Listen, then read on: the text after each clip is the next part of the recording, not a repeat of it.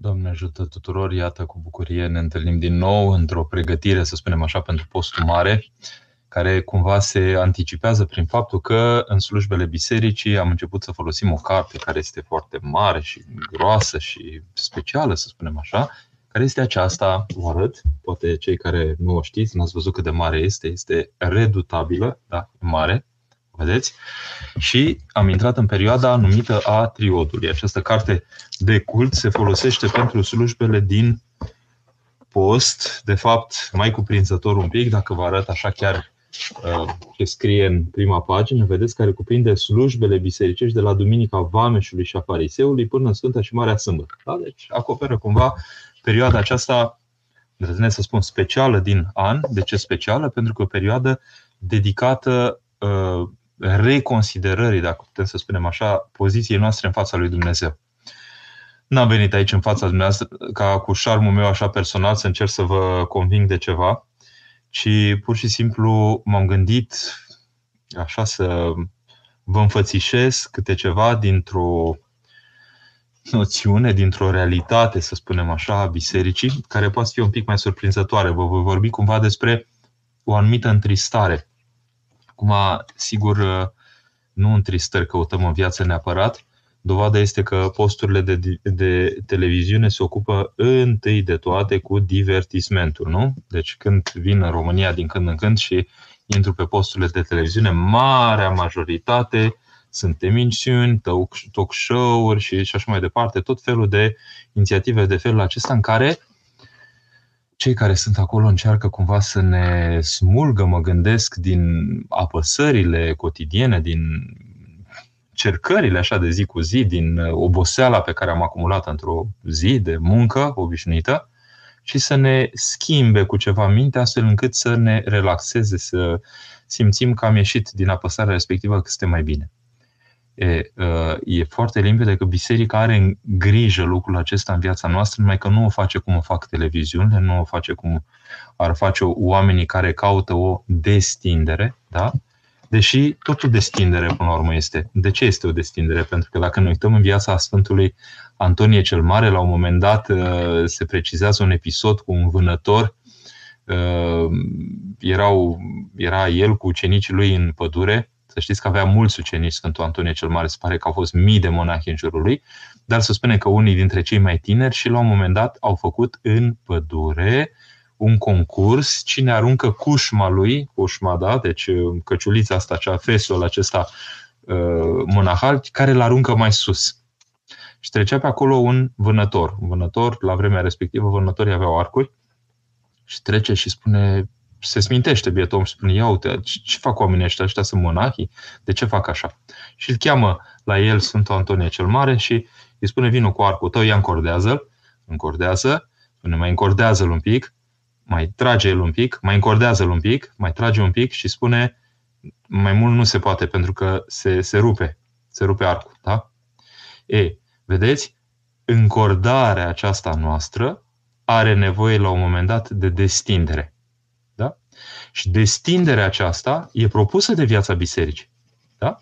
Numai că viața bisericii nu propune un divertisment, nu propune o destindere strict orizontală, să spunem așa, adică o destindere care are roade doar în planul acesta afectiv, emoțional, psihologic, ci, vedeți, și titlul Întristarea aducătoare de bucurie.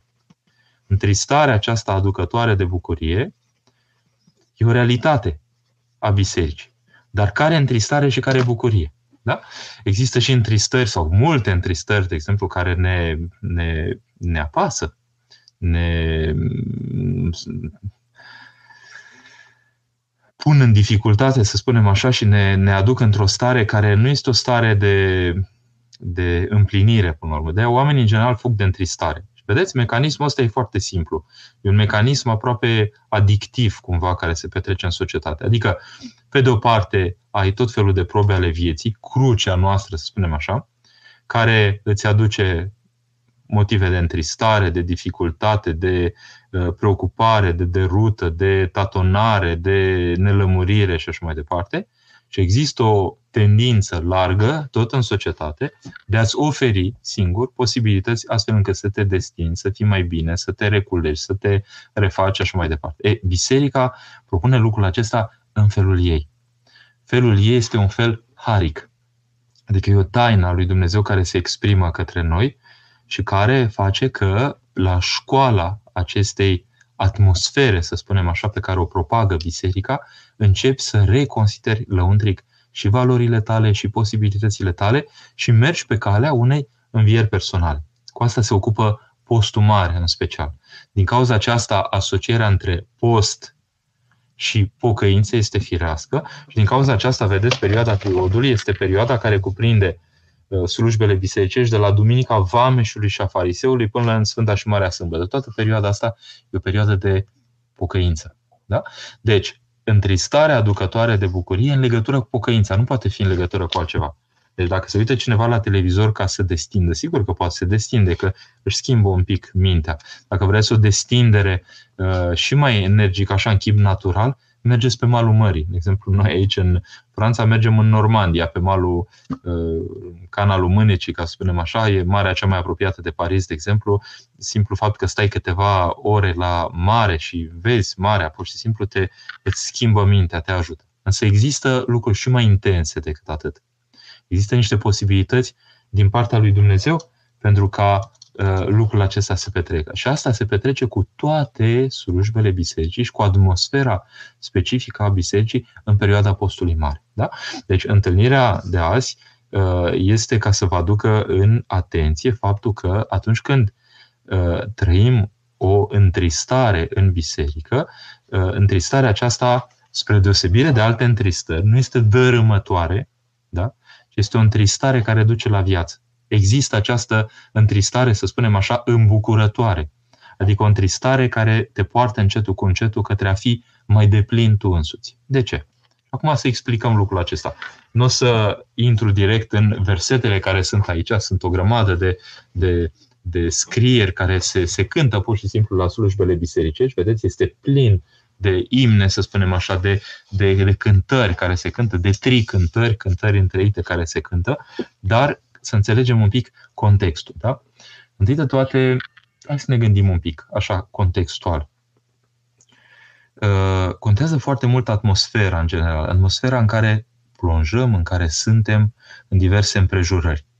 Uh, de exemplu, niște tineri care merg în discotecă, merg pentru că e o atmosferă întreagă acolo care îi, cuprinde așa și care îi plasează într-un mod de a fi, să spunem, câteva ore, diferit de modul comun. Da? Așa cum există o atmosferă, să spunem, de discotecă, nu mai știu cum e aceea, dar uh, este cumva într-un anumit chip prin muzică, prin intensitatea muzicii, prin intensitatea luminilor, prin schimbările bruște de uh, umbră și lumină și așa mai departe. Da? Se creează niște efecte și se creează un anumit impact asupra omului. Da? Sau în concertele, de exemplu, mari, în care muzica este asociată cu luminile și așa mai departe. Da? Deci este o chestiune de atmosferă. Foarte mult căutăm această atmosferă. De ce căutăm această atmosferă? Pentru că are un impact asupra noastră uh, transmitem cumva prin această atmosferă. Este un demers, să spunem, imersiv. Suntem în interior, ne înconjoară, da? ne pătrunde, ne impregnează. E ca și cum pui un pește într-un lac, da? se impregnează de calitatea apei care este acolo. Uh, televizorul, uh, rețele de socializare, mediul profesional, mediile acestea în care mergem într-o parte și în alta, bibliotecile, de exemplu, da? toate sunt, întâi de toate, uh, cultivarea noastră, ca să spunem așa, într-o o anumită atmosferă. Adică atmosfera are un impact asupra noastră. Ei, și biserica își are atmosfera ei. Atmosfera bisericii vine prin slujbele ei, prin ceea ce se ascultă acolo, prin ceea ce se vede, prin ceea ce se respiră, da? se, se simte uh, parfumul tămâii, da? se ascultă cântările bisericești, se transmite un mesaj. De fapt, biserica este impregnată de lucrurile acestea care, la rândul lor, sunt niște mediatori. Ele nu fac decât să transmită dinspre Hristos către noi ceea ce este viața lui Hristos. Viața lui Hristos în, în deschidere către realitatea noastră. de oameni. Da? Viața lui Hristos este o viață dumnezeiesc omenească. Adică viața lui Hristos înseamnă Dumnezeu, omul, da? care vine în întâmpinarea oamenilor și le deschide oamenilor posibilitățile omului adevărat și acest om adevărat, Dumnezeu adevărat și om adevărat care este Hristos, om adevărat, adică omul posibilităților reale, așa cum l-a vrut Dumnezeu. Și lucrul acesta se exprimă în biserică prin toată experiența și toată expresia bisericii. Da? Deci când intrăm în biserică, există o atmosferă, așa cum există, cum spuneam, și în alte locuri. Atmosfere specifice. Atmosfera bisericii este efectiv unică și specifică bisericii. Și în această atmosferă, mai ales în perioada Apostolului Mare, începem să experimentăm niște posibilități, hai să spunem noi sau înnoitoare, cu noi înșine cel din interior, adică omul lăuntric. Da? E, ă, întristarea în general, când vorbim de întristare, este că îmi pare rău de ceva. Îmi pare rău că s-a întâmplat ceva, îmi pare rău că am făcut ceva, îmi pare rău că ă, nu trebuia să fac cu tare lucru sau că am rănit pe cineva sau că nu am putut să beneficiez de nu știu ce, alții au obținut, eu n-am obținut. Vedeți, tot felul de întristări. Să spunem așa foarte omenești până la urmă, da? Întristarea pe care o propune biserica este întâlnirea mea cu Hristos în lăuntrul meu și în relația aceasta cu Hristos pe care o descoper, în lumina Lui, da? fără lumina Lui nu merge nimic, nu văd nimic, sunt în întuneric, dar într-o lumina Lui încep să-mi dau seama de cum sunt eu în realitate. Și cum sunt eu în realitate nu prea îmi dă mare nădejde că e ceva foarte frumos la mine. Da?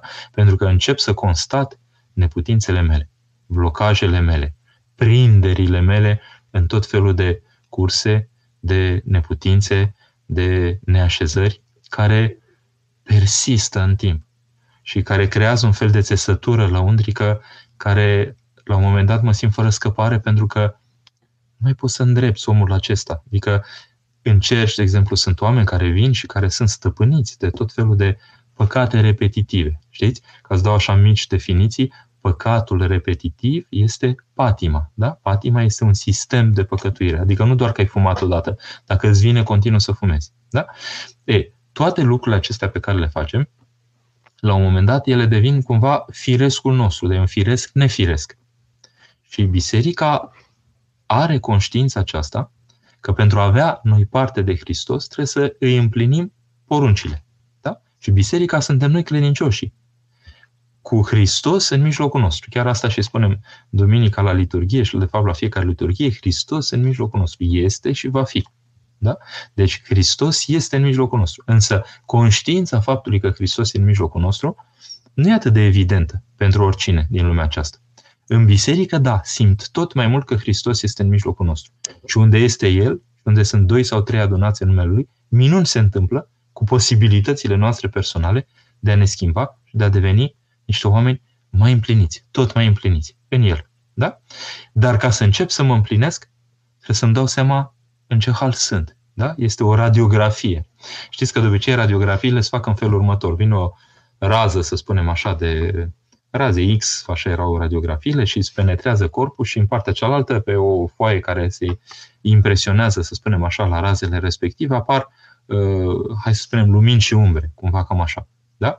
E, radiografia duhovnicească este pătrunderea Harului Dumnezeu, luminii dumnezeiești în noi și descoperirea într-o această lumină a umbrelor care sunt în noi și a neputințelor noastre. Da? Deci, fără să teoretizăm, pentru că viața bisericii nu are nicio treabă cu teoretizarea, dar concret, în clipa când mă opresc din agitația mea, din frenezia mea cotidiană, din tot felul de căutări, de, de prindere în tot felul de imperative, să spunem așa, care nu se mai termine, nu mai am timp să le fac atâtea câte sunt și tot alerg și așa mai departe. Și la un moment dat, stai, stop. Unii se opresc din cauza bolii care se apropie și care este iminentă pentru unii. Și spun, stop, stai, ce am făcut cu viața mea? Alții în alte momente, deseori în momente de criză, în momente de apăsare, în momente de tensiune. Dar ne-am putea opri pur și simplu pentru că viața bisericii ne ajută pe fiecare dintre noi, mai ales, de exemplu, și dau acest exemplu în perioada Apostolului Mare, și chiar și pregătitoare, ne punem întrebarea, stai, cine mai sunt eu? Ce fac eu în această viață? Anii trec peste mine. Cine devin eu? Sunt mulțumit de omul care devin eu? Am reușit să fac ceva care să mă facă să semăn cu Hristos? Există darul al lui Dumnezeu care se manifestă în mine pentru că am început să curățesc în mine și începe să se manifeste în mine uh, prezența și posibilitățile lui Dumnezeu? Niște întrebări pertinente pe care, sigur, poate idealul ar fi să ne le punem la început de drum. De exemplu, când oamenii se însoțesc unul cu altul, când se căsătoresc, să-și pună întrebarea nu numai bucuria, să spunem, de a avea parte de celălalt, dar pe ce drum ne angajăm împreună? Cum putem să parcurgem drumul vieții astfel încât să ieșim câștigați și unul și altul? Nu numai să se folosească unul de altul în diverse chipuri, da? ca un fel de codependență așa stabilită uh, sistemic, să spunem așa, ci dacă au un demers duhovnicesc și unul și altul, se șlefuiesc unul pe altul, se ajută unul pe altul, își află repede neputințele, reciproc, dar lucrul acesta nu este o potigneală pentru că fiecare cu dragoste îl poate pe celălalt și îl acoperă pe celălalt și încetul cu încetul se ajută unul pe altul să sporească. Și sporirea celui de lângă mine devine și sporirea mea. Pentru că cununa care este cel de lângă mine, soțul sau soția mea, este cea care mă încununează pe mine. Sporirea lui devine sporirea mea. Da? E, revenind acum la întristarea aceasta bucuroasă. Nu merge în viața bisericii doar să fim niște bucuroși, fără niciun efort și fără niciun progres. Nu suntem într-o zonă de divertisment, suntem într-o zonă de căutare de a fi în adevăr. Și în adevărul Hristos nu ai cum mai devreme sau mai târziu să nu vezi cum ești tu în realitate.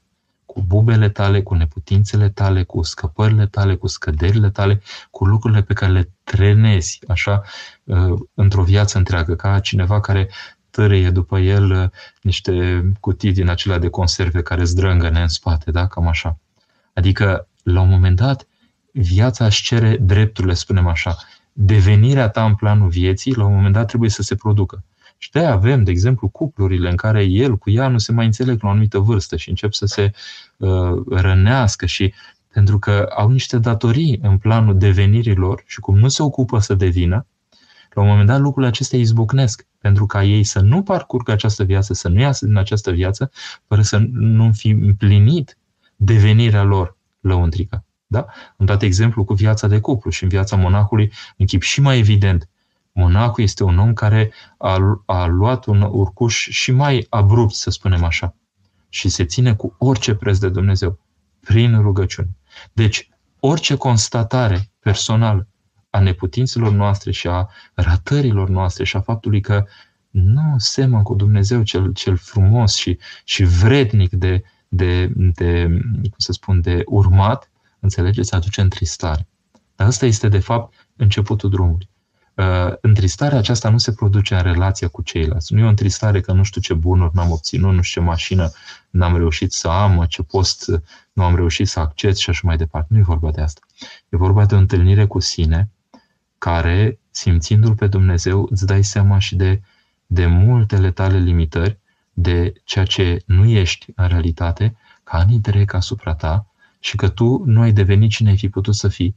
Și de la destinul ăsta minunat de a fi devenit un om, de a fi putut să devii un om viu, începe întristarea că de fapt tu ți-ai erosit viața și te-ai obișnuit cu un eu, să spunem personal, care funcționează, dar nu trăiește taina, nu, nu, nu se mișcă în planul vieții cele adevărate, nu are o, o, o simțire a veșniciei, nu are momente de har, de exemplu, și așa mai departe. Da? Toate astea întristează. Și atunci venim în viața bisericii, venim în postul mare, ne facem timp să venim la toate slujbele din postul mare. Da?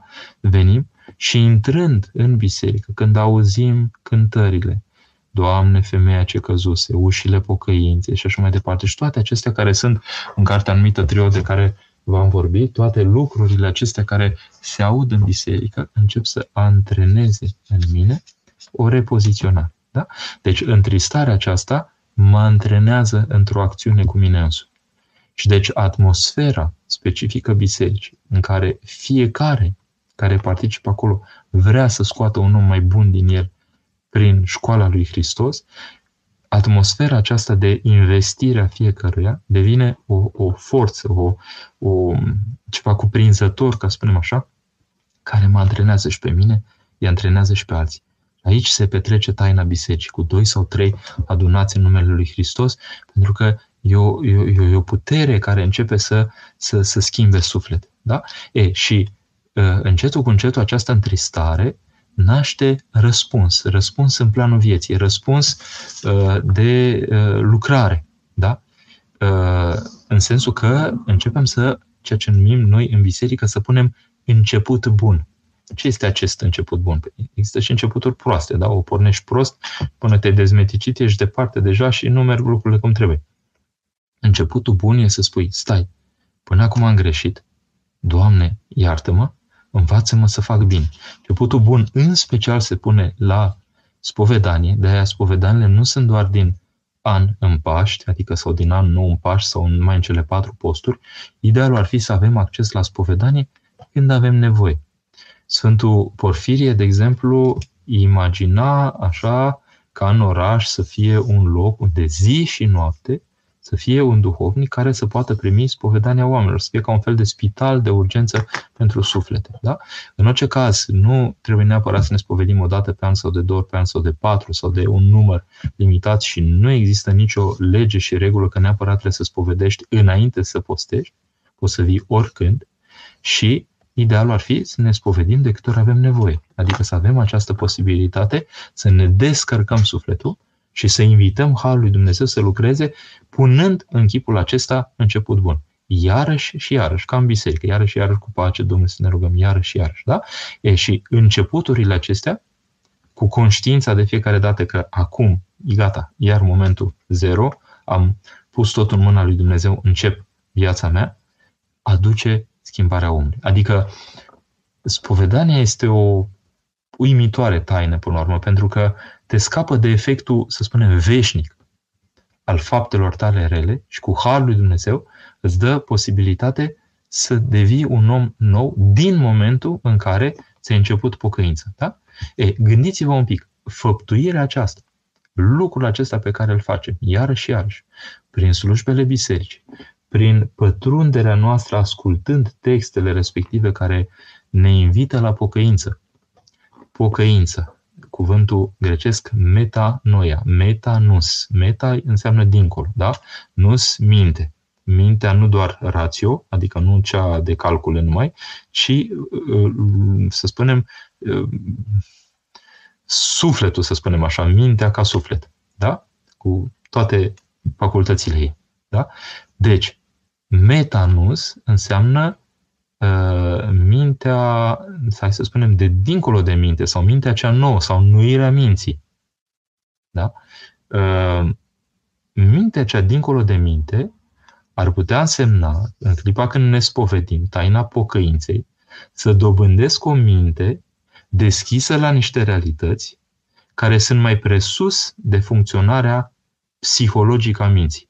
Da? Pentru că prin faptul că ascult, primesc în viața mea viața duhovnicului meu și viața lui Hristos revărsată prin viața duhovnicului meu, da? și atunci nu mai rămân la nivelul minții mele, la nivelul orizontal, la cât acceptă mintea mea, ci sunt uh, pregătit, să spunem așa, să deschid brațele larg, să primesc ceva mult mai cuprinzător decât funcționarea minții mele. Aceasta este pocăința. Da? Deci pocăința, cum spunea Beda Venerabil în secolul II parcă, este o lucrare de o mare inteligență. Cuvântul este uimitor, pentru că noi folosim inteligență numai pentru activitatea computațională deseori. Dar ați văzut în zilele noastre există și inteligență emoțională și tot felul de alte manifestări ale inteligenței, adică oamenii și-au dat seama că inteligența este mult mai cuprinzătoare decât simpla uh, facultate calculatorie. Da? E, pocăința este o lucrare de o mare inteligență pentru că mintea este așezată într-un mod de funcționare care își depășește propriile sale posibilități. Discernământul care uh, începe să se exprime în viața mea vine prin faptul că îmi dau seama că sunt limitat, îmi dau seama că mintea mea dacă filtrează realitatea, nu face decât să placeze totul la nivelul ei, dar nu mai mult, și prin deschiderea pe care o am la spovedanie, primesc ceva mai cuprinzător și mai mare decât posibilitățile minții mele. Desigur, cine are grijă și nu filtrează cu mintea lui ceea ce primește de la duhovnic și alege numai ce îi convine minții lui, pentru că atunci a strecurat uh, prin urechile acului Cămila atât de tare, încât din duhovnicie nu se alege decât psihologia, adică ceea ce primește mintea lui. Din contra, el trebuie să fie deschis, să primească, chiar dacă nu-i convin anumite lucruri, să primească mai mult decât atât. E, și punând început bun pocăinței, prin spovedanii, întâi de toate, sau cel mai cuprinzător, dar și prin toate demersurile lăuntrice de a vrea să faci lucrurile diferit, mai bine, să te deschizi către, către buna chivernisire a vieții tale, către adevărata, adevăratele valori, adevărata funcționare, adevărata întâlnire cu aproapele tău, bucuria de a-l primi în brațele tale într-un chip sau altul, nevoia de a te întâlni cu, cu, cu, cu realitatea lui concretă. Da? Toate exercițiile acestea încep să miște întristarea pentru propriul suflet în alt registru, prin faptul că începe să intervină Harul lui Dumnezeu.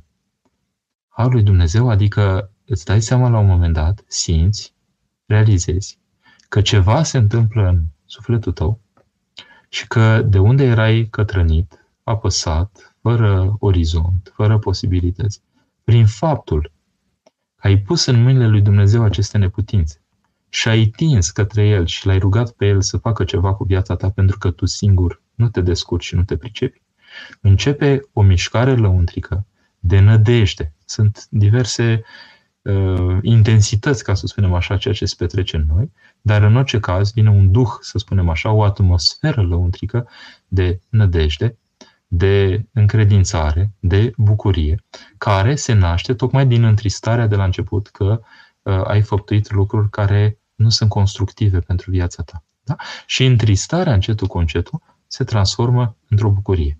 Da? E, bucuria aceasta care vine, știm și simțim și intuim și avem încredințări lăuntice că nu este de la noi. Da? Este o bucurie pe care o dă Harul lui Dumnezeu celor care conștientizează real că în sufletelul lor este mult de lucru și că sunt în plin șantier și că au nevoie de această lucrare ca să iasă la viață. Bucuria aceasta este în legătură cu viața. Bucuria aceasta nu e un divertisment. Bucuria aceasta este a fi în adevăr. În adevărul Hristos, care îți curățește și îți vindecă traumele tale personale și toate prinderile tale lăuntrice și începe să-ți reorienteze sufletul tău, să ți-l scoată la lumină. Uh, inima înfrântă și smerită, Dumnezeu nu va ucisi. Da?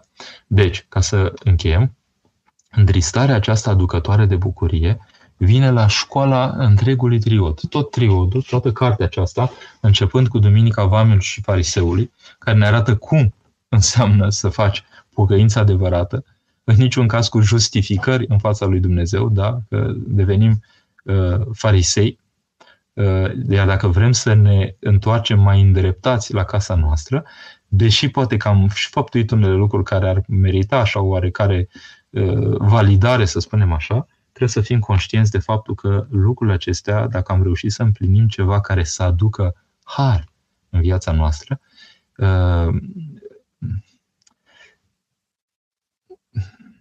Importanța, în ultimă instanță, nu este a gestului omenesc, ci a milei lui Dumnezeu care binevoiește în micile tale încercări de a face ceva cu viața ta. Da? Și de acolo începe adevărata bucurie și adevărata forță. Eu o să mă opresc aici în ideea că poate sunt întrebări. Am încercat pur și simplu să vă spun că există această perioadă a postului mare în care, folosind această carte Triod, da, de fapt, am putea să descoperim cu o intensitate diferită, poate niciodată nu ne-a picat în mână această carte. Eu vă spun uh, că uh, această carte plină de cântări, vedeți, inspirate, dacă o luăm câte o cântare de aici, o să, uh, o să începem să avem idei despre ce suferă în realitate omul și ce ar putea să facă. Da? Vă citesc doar una. Întreitul val al păcatelor, învăluindu-se, într-o adâncul deznădăjduirii mă trage. Și la noianul îndurărilor tale alerg, Doamne, mântuiește-mă. Însumi eu, păcatului m-am făcut rob, însumi eu mi-am deschis ușa poftelor. Lesne iertătorile cuvinte, întoarce-mă, mântuiește-mă, milostivirea ta. Deci se vede foarte clar cuvinte concise, cuvinte dense, care spun, da, există un fel de adânc și un fel de infinitate, până la urmă, și ca forme, și ca volum, și ca posibilități a prinderilor, a neputințelor care nu se mai termină dacă nu ieși către atmosfera limpezitoare și luminătoare care este în legătură cu însăși prezența lui Hristos în tine. Da. Corina. Doamne, ajută Corina, cele nouă fericiri din predica de pe munte a Mântuitorului culminează sublim cu îndemnul bucurați-vă. Ce deosebire este aici între a fi fericit și a ne bucura? Sigur că bucuriile în Dumnezeu au legătură cu fericirea cea adâncă. Dar nu, bucuria poate să fie un moment, să spunem așa, de un, un sentiment punctual, să spunem așa. Însă a fi fericit este o transformare a ființei tale, da, întregi, astfel încât resimți în tine posibilități din partea lui Dumnezeu. Despre aceste fericiri este vorba aici, da?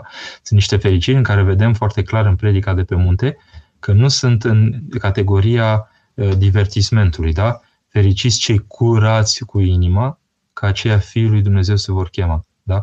Curați cu inima înseamnă cei curățiți cu inima, cei care au trudit în curăția propriei inimi, în curățarea, în curățirea propriei inimi, astfel încât, încetul cu încetul, să simtă tocmai în virtutea acestei curății, deci un lucru cât se poate de concret, nu este uh, doar o recompensă că am făcut ceva, îmi dă Dumnezeu așa în chip deasupra, să spunem așa. Nu, ci Ă, schimbarea lăuntrică a sufletului îmi dă o percepție a realității care lasă să străbată către mine puterea și simțirea lui Dumnezeu. Da? Deci un om care s-a spovedit, de exemplu, are o altă înțelegere și simțire a realității din jur decât unul care nu s-a spovedit. Da? Se operează în el o deschidere prin har. Nu, nu putem să spunem altfel.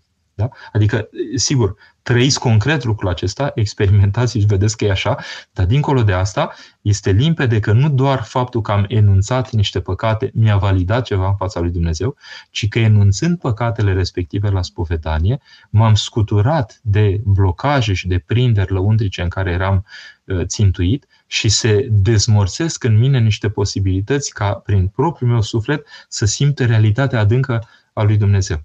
Da? adică realitatea adâncă, cea care este uh, în legătură cu Dumnezeu.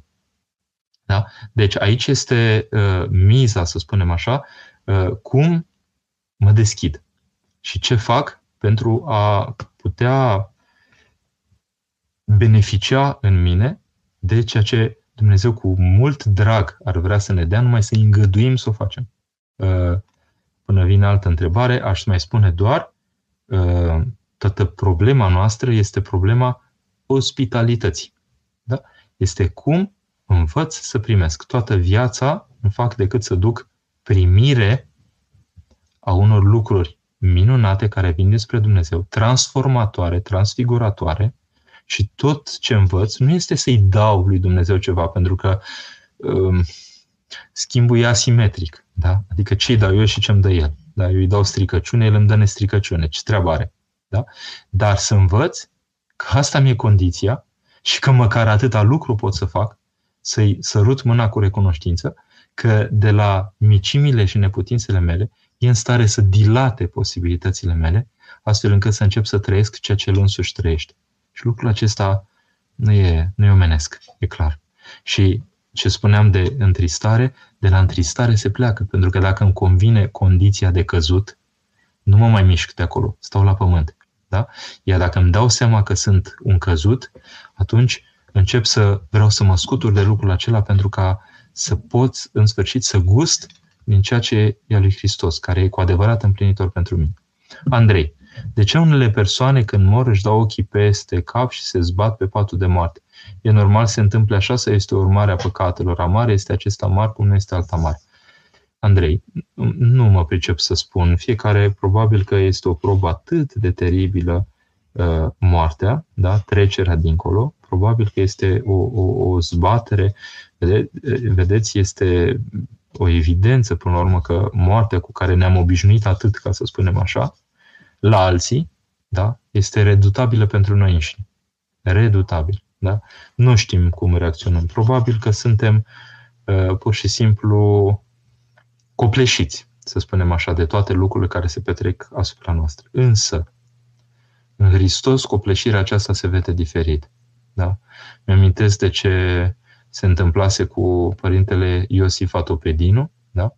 Uh, eu am primit așa câteva cuvinte chiar în proximitatea, să spunem, săvârșirii lui, adică proaspăt săvârșiți la Domnul, uh, la mănăstirea Vatoped, uh, Părintele Daniel îmi scrisese că mm, din cauza suferințelor care, pe care le suferise și așa, în ultima parte a închis ochii, dar nu îi se închisese bine gura, adică fața lui exprima suferință, deci cumva părinții mănăstirii erau cumva nedumeriți, erau cumva întristați, să spunem așa, de, de starea aceasta în care a plecat.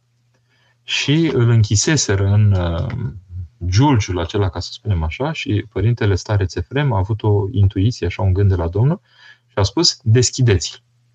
Da? Deși se închisese, da? au deschis și dintr-o dată au descoperit chipul acela zâmbitor pe care l-au fotografiat, care era foarte diferit de chipul celui care fusese înainte chinuit de durerile acestea ale morții, da? și care a rămas acel chip despre care s-a spus pe drept cuvânt, da? chipul acestui om care a zâmbit după moarte.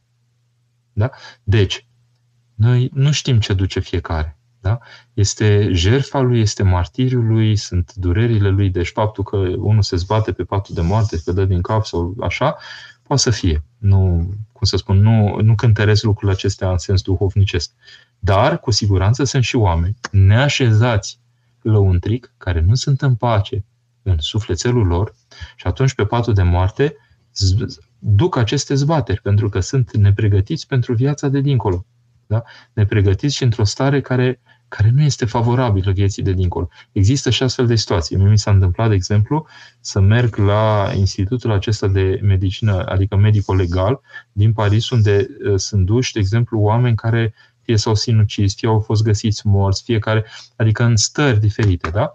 Și să văd chipuri și oameni care exprimau o atmosferă tare zbuciumată, tare chinuită în jurul lor.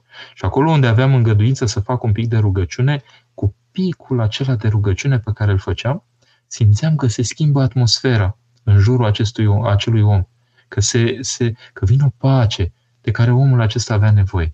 Da? Deci o mare taină moartea, dar noi atâta să știm.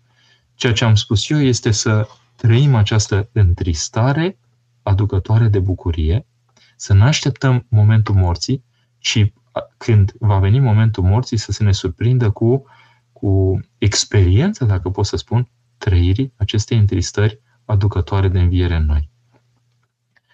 Preotul are rolul de a împărtăși învățătura lui Dumnezeu în popor. De ce unii preoți au har mai mult, iar alții mai puțin? Unii vorbesc mai atractiv, alții mai puțin atractiv. Păi e simplu. Întâi de toate există niște posibilități, niște daruri personale. Da? La unii oameni, unii sunt, de exemplu, mai literari, sunt mai uh, poetici, sunt uh, cu niște preocupări, să spunem, care le permit nuanțări pe care ceilalți nu le au, da? Și doi, cu asta poate trebuia să încep, toți preoții au har, ca au harul preoției, da? Însă nu toți îl activează în aceeași măsură. Da? Deci, ă, nu atât în ultima instanță contează harul, cât activarea harului în om, adică conlucrarea preotului respectiv cu prezența și cu binevoirea lui Dumnezeu prin harul său în el. Da? Și de aia simțim că un preot are mai mult har și vedeți, sunt harisme diferite. Sunt și harisme strict, adică harisme duhovnicești, da? sunt oameni care au niște harisme duhovnicești pe care le primesc personalizat, așa spune Sfântul Grigorie Palama, sunt daruri, harisme duhovnicești pe care le dă Domnul pentru o anumită lucrare în biserică. De exemplu, sunt oameni care vitesc, să spunem, în sufletele, în sufletul aproapelui lor și le sunt de folos prin decriptarea mecanismelor fine, să spunem, ale sufletului lor. Da? Nu plouă cu astfel de dar, dar vreau să spun că el există și este minunat. Da? Există harisme, de exemplu, în a adresa cuvântul oamenilor astfel încât oamenii să, să fie interesați de felul în care pui problema și în care îi ajuți și așa mai departe. Da? Există lucrări diferite ale Harului Dumnezeu, dar un lucru este cert, uh, nu poți să ai uh, să exprimi o simțire a Harului dacă nu conlucrezi cu acest Har și nu vrei pur și simplu să-ți pui viața la dispoziția lui Dumnezeu astfel încât să simtă Har. Și asta mi era gândul și azi mă gândeam, de fapt, noi am avea nevoie să creștem în intensitatea noastră lăuntrică de a fi cu Dumnezeu. Pentru că cu cât ești mai intens în lăuntru tău, în ancorarea ta în Dumnezeu, cu atât mai mult vor simți ceilalți. Vor simți și prin, prin tăcutul tău și prin vorbitul tău. Am un cuvânt foarte frumos al starețului Tadei, pe care l-am pus și eu pe, l-am primit la rândul meu și l-am pus pe, pe grupul uh, parohiei mele, spune așa, rostul creștinilor este să curățească atmosfera în lume da? și să lărgească împărăția lui Dumnezeu. Vă dați seama? Să curățească atmosfera în lume și să lărgească împărăția lui Dumnezeu. Dar să vedeți că spune cum să facem lucrul acesta. Lumea trebuie cucerită prin păstrarea atmosferei cerești în noi. Nici mai mult, nici mai puțin. Căci de vom pierde împărăția lui Dumnezeu din lăuntrul nostru, nu ne vom mântui nici noi, nici semenii noștri. Da, vedeți? Spațiul lăuntric. Cel ce poartă în lăuntrul său împărăția lui Dumnezeu, acela o va împărtăși în chip nevăzut și celorlalți. Oamenii vor fi atrași de pacea și căldura noastră. Vor dori să fie împreună cu noi. Și treptat, atmosfera cerurilor va pune stăpânire pe ei, va birui. Va birui omul nedeslușit din ei. Da? Nici măcar nu este nevoie să le vorbim oamenilor despre asta. Deci nici n-ai nevoie neapărat de propovăduire în asta cu orice preț, așa și cu toate mijloacele. Nu ai ce misa. Da? Cerul va izvorâ din noi și atunci când tăcem sau vorbim despre cele mai obișnuite lucruri, acesta strălucește din noi chiar și fără să ne dăm seama. Da? Deci, vedeți, uh, viața bisericii este despre curățarea omului lăuntric și întristarea aceasta care devine bucuria lăuntrică. Da? Și în măsura reușitei acestea, ceilalți vor simți că se petrece ceva valabil cu noi și se vor împărtăși din, din reușita, să spunem, pe care o avem în plan personal, în reușita pe care o declanșează Domnul în noi atunci când vrem să ne curățăm de mizerie. Am în jur, spune Angelin, oameni cărora le ies toate, joburi bune, examene trecute cu brio, familii perfecte, venituri bune. Mi aproape nimic nu mi-a ieșit. Pentru multe e prea târziu și mă simt un produs eșuat. Angelin. Hai să o luăm așa. Starea de neputință e o stare mai teologică decât starea de reușită. Da? Sfântul Apostol Pavel, care era un tip extraordinar, un om extraordinar. Da? Oamenii ăștia, apostolii, da? Petru, Pavel, niște oameni ardeau pentru Hristos. Noi am avut o experiență aici la Paris cu, cu niște credincioși care au atins la un moment dat o cutie cu moaștele Sfinților Apostoli, nu știu unde a venit, era în tranzit aceasta și, și fringea cutia, da? Deci Dumnezeu a dat ceva pur și simplu, frigea pur și simplu uh, răclița aceea în care erau Sfintele Moaște, da? Deci oamenii aceștia, da? Din jur, cu joburi bune, cu examene trecute cu brio, da, de acord, cu familii perfecte, aș vrea să văd și o familie aia perfectă, pentru că tot le caut și am și eu la spovedanie și uh, nu știu cât de evident este lucrul acesta. Deci lucrurile acestea par din exterior, Angelin. Clipa când oamenii vin la spovedanie cu dorința sinceră să vadă cine sunt ei în realitate, vă garantez că la toți e un șantier întreg și e multe lucruri. Da? Mie aproape nimic nu mi-a ieșit, poate în planul exterior, poate în planul interior deopotrivă, dar pot să pun început bun și să spun așa, Doamne, pentru neputința mea, zic și eu ca Sfântul Apostol Pavel, n-am făcut nimic bun, miluiește-mă. Știți ce spune Sfântul Sofronie Saharov? Am și icoana lui aici cu icoana Sfântului Siluan în braț. Uitați, vă dau așa ca mângâiere să o vedeți. Da? Vedeți? Știți ce spune Sfântul Sofronie? Spune în felul următor spre deosebire de Părinte Dumitru Stăniloae, care, analizând filocalia, plasează starea mistică a omului după multe eforturi ascetice, spre finalul, să spunem așa, drumului său către Dumnezeu. El spune, de îndată ce omul a început pocăința, a pus pocăință sincer, a și început harul în învierea în el și mistica. Deja se face un om mistic, devine un om mistic. Da? Ce înseamnă un om mistic? Un om care trăiește taina lui Dumnezeu, care se încredințează concret din taina lui Dumnezeu, care are încredințare lăuntrică. Deci, Angelin, e drept că putem să ne uităm în jur. Dar haideți să lucrăm la lucru cel mai valabil care se poate întâmpla cu noi. Planul proprii deveniri. Transformați lucrul acesta, da? toate astea pe care spuneți, Doamne, le pun în fața ta, uite câte reușesc alții, n-am făcut nimic, sunt un produs eșuat, sunt jalnic. Pentru multe e prea târziu, miluiește-mă. Fă tu început bun în mine. Fă ceva cu mine. Scoate-mă la viață. Angelin, dacă vă puneți pe treabă cu adevărat, nu veți, uh, numai că nu veți regreta, uh, dar toate posibilitățile sunt în mâna lui Dumnezeu. Știu pe cineva care de o viață întreagă a cerut să aibă un prunc la Dumnezeu și toată lumea a descurajat-o chiar și, adică descurajat, în sensul că n-a încurajat. Chiar și oamenii cei mai duhovnicești care ar fi putut să dea o mângâiere așa harică, să spunem așa, nu au lăsat prea mult uh, desperat. Pentru stăruința ei în rugăciune a primit prunc de la Dumnezeu. Eu sunt copleșit de lucrul acesta. Da? Uh, Angelin continuă, greșesc des fac mai puțin decât alții, mi-e rușine să mă plâng la spovedanie de ceea ce simt și ce gândesc, mă închid tot mai mult un sfat, vă rog. Angelin, invers. Spuneți la spovedanie ce vi se întâmplă. Deschideți lucrul acestea. Orice capitol deschis la spovedanie, începe Dumnezeu să lucrează cu el. Nu vă închideți tot mai mult, mai ales la spovedanie, nu vă închideți. Deschideți-vă tot mai mult la spovedanie.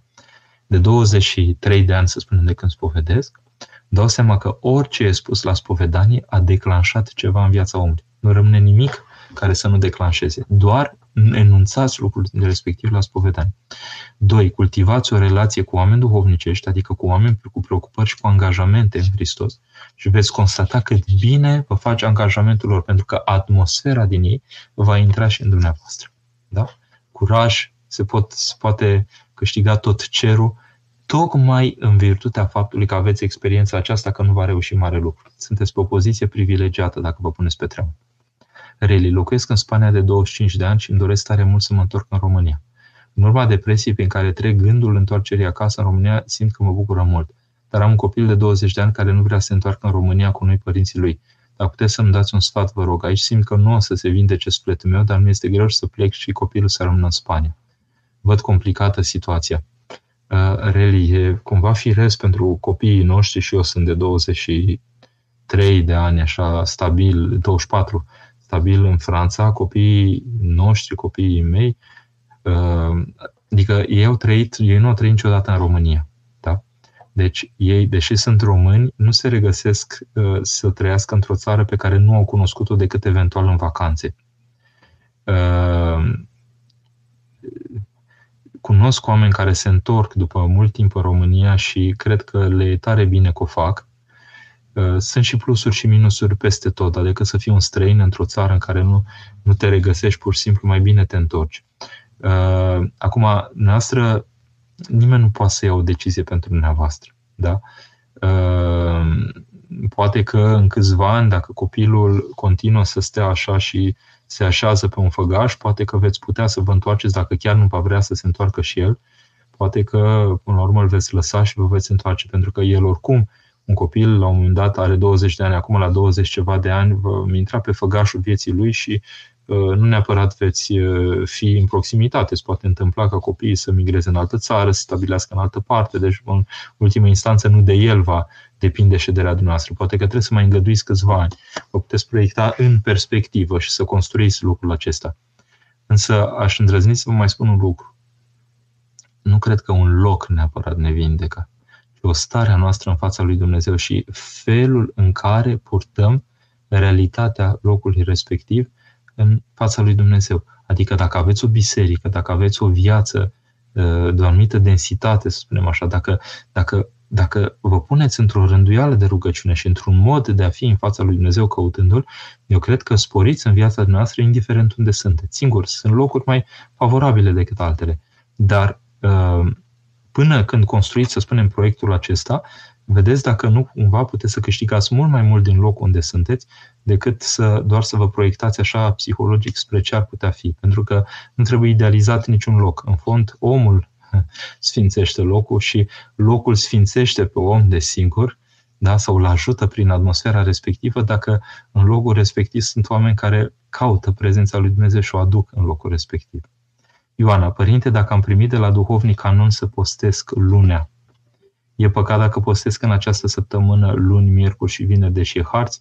Păi cu el trebuia lămurit, uh, Ioana, e foarte simplu. Trebuie întrebat pur și simplu și dacă el spune în povida faptului că e harți, postiți așa pentru că am dat acest canon în chip deosebit, adică în sensul că în pofida faptului că e harți uh, trebuie să postești, e în regulă, postesc. Dacă el spune nu, stai, asta era o rânduială așa, dar acum că e harți, ținem exact toată rânduiala bisericii așa cum ține toată lumea uh, și după aceea uh, intrăm în post. Da? Deci tipul acesta de, de, de problemă și de întrebare se rezolvă foarte ușor direct cu duhovnicul. Da? Pentru că duhovnicul va simți personalizat lucrul acesta, nu cum gândesc eu, ci cum gândește el. Eu, de exemplu, am primit îndemn să ținem și lunea uh, dintr-un anumit motiv, dar acum, pentru că a fost harz, de exemplu, nu am ținut. Da? Dar, uh, iar, depinde cum, dacă duhovnicul mi-ar fi spus obligatoriu, indiferent ce ar fi, tu ții, nu se, nu se comenta. Da? Iulia sunteți însărcinate, este în regulă ca gravidele să postească doar o săptămână sau două din post, apoi să consume lapte și ouă, cu recomandarea medicului din cauza lipsei de calciu și alte minerale. Iulia, lucrul acesta, sigur, e o recomandare a medicului cu care mă îndrept către duhovnic și îi spun care este situația. Sigur că postul dumneavoastră, întâi de toate acum, este al odihnii pe pruncul acesta. Deci punctul acesta are nevoie de tot ce poate să-i dea mămica lui astfel încât să crească cât mai bine. Da? Deci, sigur că vi se îngăduie să consumați tot felul de lucruri. Da? Dar lucrul acesta nu este pe lângă binecuvântarea duhovnică, ci cu binecuvântarea duhovnică. Da? Uh, deci, medicul a sugerat lucrul acesta, mergeți către duhovnic, spune, asta mi-a zis medicul, ce fac cu cuvintele lui? Și duhovnicul probabil că va spune, nu e nicio problemă, puteți mâncați și carne, de exemplu, de pește, nu neapărat căutați carne de porc și alte chestii așa, pentru că acolo ar fi mai gustul care va trage, sau mult mai tare, încercați pur și simplu să mâncați o carne, să spunem, mai smerită, dar, adică ceea ce vă aduce uh, necesarul uh, care îi trebuie copilașului. Da? Și nu e absolut nicio problemă. Da? Dar să treacă prin duhovnic. M-am spovedit și după spovedare am simțit o bucurie și o ușurare. Asta este, sigur, mângâierea de la Domnul. Dar a doua zi mi-a apărut o stare de neliniște, frică, tristețe, tulburare, nu înțeleg de ce. Începe și lucrarea celuilalt. De câteva zile am starea aceasta, ce să fac? Să spovedez din nou. Merg la duhovnic și spun, mi-a venit asta. Dar de ce mi-a venit asta? Trebuie decorticat un pic, văzut. Pentru că Uh, față de stările bune, câteodată vine celălalt și începe să-și pună sămânța lui doar, doar, mă scoate, mă scoate din starea aceasta bună și iar mă pune, uh, cum să spun, mă amețește astfel încât să poată să, uh, să, să, să ia volanul, dacă se poate, da? să, să interfereze cu viața mea. Eu nu trebuie să primez lucrul acesta. Deci starea aceea de bucurie și de ușurare e o lucrare a Harului Dumnezeu. E o evidență, da? De ce când avem, adică numai că e ușurarea că am scăpat de păcat, de o, e o nădejde lăuntrică, de ai senzația că totul se va putea, că Dumnezeu e atât de bun și așa că totul se va putea și că ești în mâinile lui Dumnezeu și că ești ocrotit în cer și pe pământ. Da? Uh, iar cel rău nu iubește tipul acesta de posibilitate și atunci intră în alertă și îmi dă material de tricotat astfel încât să mă pierd. Da? Deci mă duc, mă spovedesc din nou, să-i spun duhovnicului și scap de lucrul acesta. Se face iar lumină imediat. Alice. Și el mi-a zis, harul meu îți este de ajuns că și puterea mea în slăbiciune este făcută de săvârșită. Deci mă voi lăuda mult mai bucuros cu slăbiciunile mele, pentru ca puterea lui Hristos să rămână în mine. Acesta este un caz de pocăință, părinte? E un caz de realism duhovnicesc.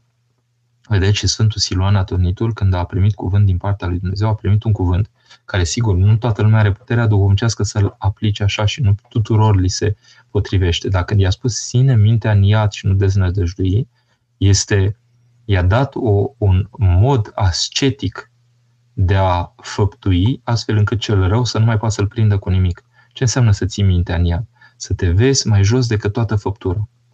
Uh, când ne apropiem de împărtășanie, spunem cel din tâi păcătos sunt eu. Vedeți? Cu starea aceasta, fără să fie descurajatoare și deznădăjduitoare, pentru că este în Hristos, cu frică, cu credință și cu dragoste, nu spune să vă depărtați, să vă apropiați. Da? Deci cu frică, pornim de la frică, așa cum pornim de la întristare, cu credință, adică începe să mustească în noi o posibilitate de, de, de, de, de schimbare pur și simplu în mine care mă face compatibil cu cine e Domn și cu dragoste, ajung la dragoste, vedeți, deopotrivă întristarea care se duce la bucurie și la dragoste și la împlinire sufletească, da? Și mă apropii. Da? Uh, și întotdeauna desfășurarea acțiunii este proximitatea cu Hristos și apropierea. Da? Acum noi nu le udăm cu nimic până la urmă. Da?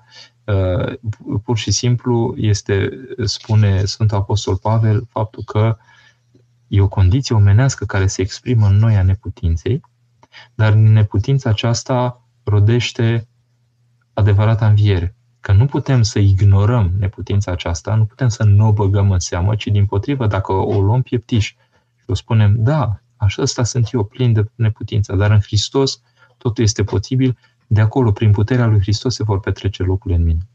Mihai. Uh, Părinte, am ascultat Evanghelia despre vame și fariseu. Cum erau priviți vame și în acea vreme? Cu multă simpatie, că doar mai scoteau și ei cât un bir așa de la, de la oameni. Gândiți-vă că erau în legătură cu stăpânirea și că își mai scoteau și bani pe tema asta, că erau, se puneau bine cu, cu cei care conduceau politic. Deci vă dați seama cum erau văzuți în, po- în popor. Era cam dezastru. Da? Părintele nostru, Paroh, a început să spună câte ceva, dar a trecut rapid peste aceste detalii politico-istorice și mi s-a părut foarte interesant. Uh, e foarte interesant în sensul că vameșul acesta care se ocupa și cu dările și cu toate astea, vă dați seama cum era privit uh, în societate. Deci, el când vine în fața lui Dumnezeu, e conștient din cap până în picioare, nu numai că nu împlinește legea, dar și cumva și, uh, adică folosește existența, să spunem așa, pentru un profit, care nu este binecuvântat și care nu e plăcut până la urmă lui Dumnezeu, pentru că el este într-o poziție tare expusă, să spunem așa, și în fața lui Dumnezeu și a oamenilor. Da? Din cauza aceasta nu îndrăznea să-și ridice ochii. Și spune Mântuitorul că s-a întors mai, mai îndreptățit la casa lui. Da? Adică a câștigat mai mult în planul întâlnirii cu Dumnezeu decât a câștigat celălalt care se justifica, care credea că este un făptuitor și care se compara cu ceilalți și se punea pe o poziție de superioritate. Nu aceasta e pocăința, să te pui pe o poziție de superioritate și să vezi, nimeni nu câștigă duhovnicește marcând neputința aproapelui său. Nimeni. Da? Asta o spune și Sfântul Sofronii. Niciodată să nu îți scoți vreun folos pentru tine din neputința aproapelui. N-ai ce să câștigi acolo. Da? Deci nu ne preocupă neputința aproape. Putem să le vedem, ce e da, da, ce e nu, nu, da? putem să vedem nuanțele, putem să vedem negru, putem să vedem alb, putem să vedem că e greșită, că nu e greșită, da?